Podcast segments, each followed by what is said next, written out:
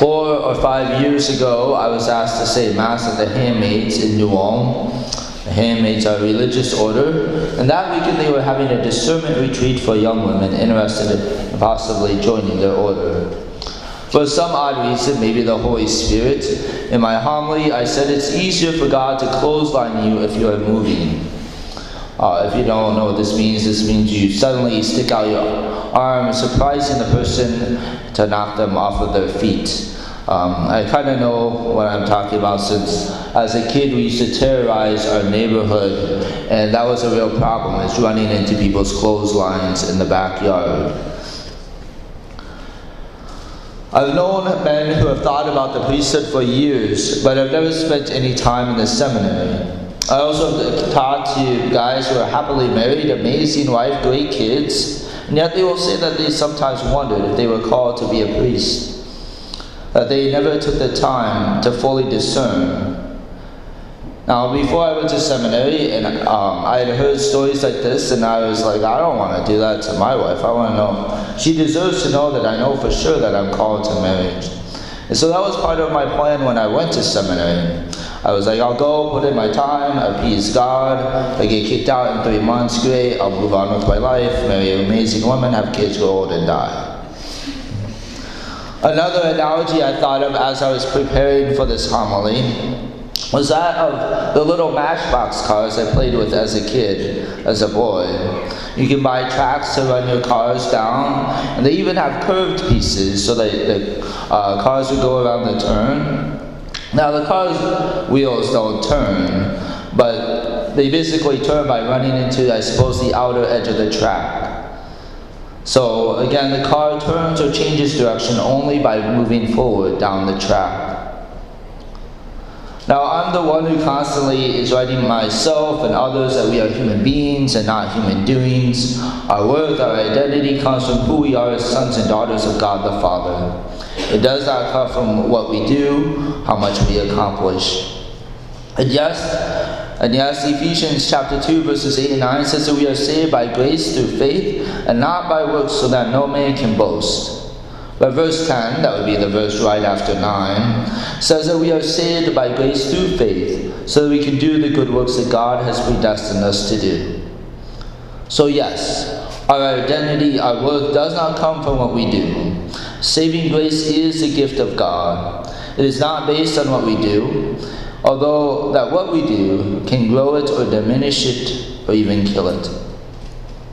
However, if we do, as Father Mike Schmitz says, if we spend time in prayer each day, especially from the Blessed Sacrament, if we have the opportunity, if we go to confession on a regular basis, if we go to Mass, and if we're striving to live a life of virtue, then we will be able to discern and hear what God wants us to do when God does tell us what to do. And when we hear what God wants us to do, we need to spring into action. Before the first reading begins, Naaman, a commander of the Syrian army, ends up at the doorstep of the prophet Elisha, wanting to be cured of leprosy. When Elisha tells Naaman to plunge into the Jordan River seven times, he refuses. He deems that the Jordan River in Israel is inferior to the rivers in Syria. Finally, Naaman's servants convinced him to follow Elisha's instructions. After the seventh plunge, Naaman's skin is cured of leprosy. The Bible says Naaman's skin was like that of a little child.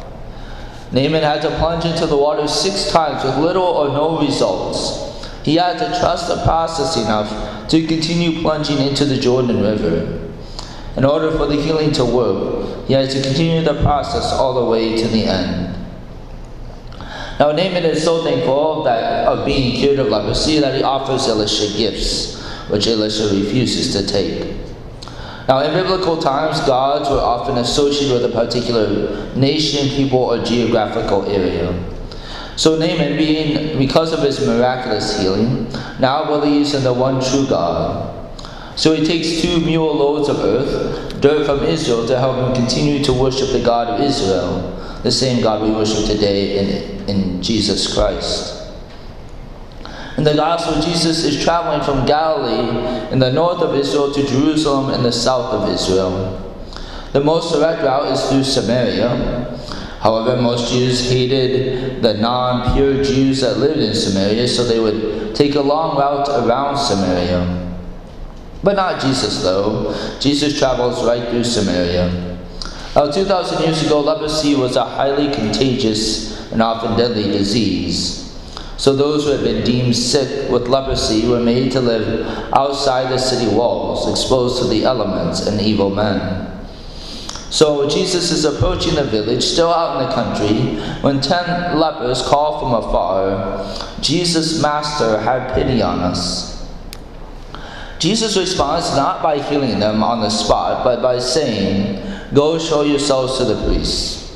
In the Old Testament law, it was a priest who played doctor. It was a priest's role to determine if a person had been cured of leprosy and could be allowed to rejoin society, to be allowed into the city. St. Luke records, as they were going, they were cleansed. So they were not healed when they started out to find the priest. It was only after they, in faith in Jesus' command, had started the journey to the priest that they were healed. They were in motion doing what Jesus had commanded them to do. It was then that they were healed. When they set out to find the priest, they had to trust that they would be healed before they got there. I mean, it would have been embarrassing to arrive in front of the priest and still have leprosy.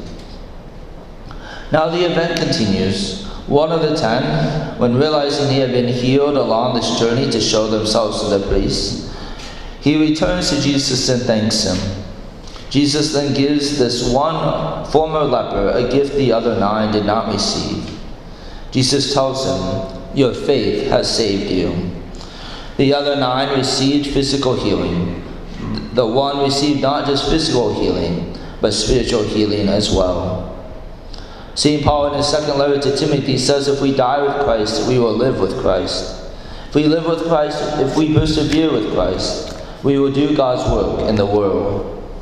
Both Naaman and the ten lepers were healed by doing what God told them to do. If we want to be healed of sin and vice in our lives, we need to do what God asks of us.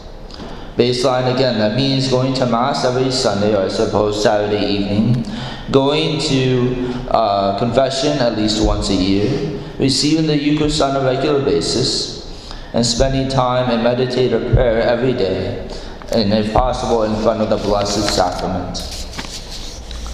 However, God also often asks particular things of us these instructions often come to us in prayer, or they can come to us as a nudge in the moment. Know, go help that person, or invite this person to something. Through much prayer and discernment my junior year of college, I discerned I was called to get a job in my field of computer engineering. When I was working at Mayo, I continued to pray. I got a spiritual director. I continued to search God's direction for my life. Again, after much prayer and discernment, I finally felt called to go to seminary. Again, God can clothesline us, can redirect us a lot easier if we are already moving, moving in our relationship with God, with Jesus.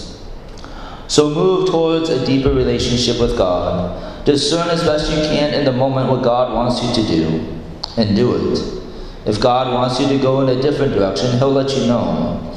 But it's much easier for God to redirect you if you are already moving, already doing what He wants you to do. Now, this homily is not an endorsement to go out and clothesline people. It's an endorsement to pray, discern, go to Mass, go to confession, and follow God's will for your life. I can promise you, following God's will for your life is the best life.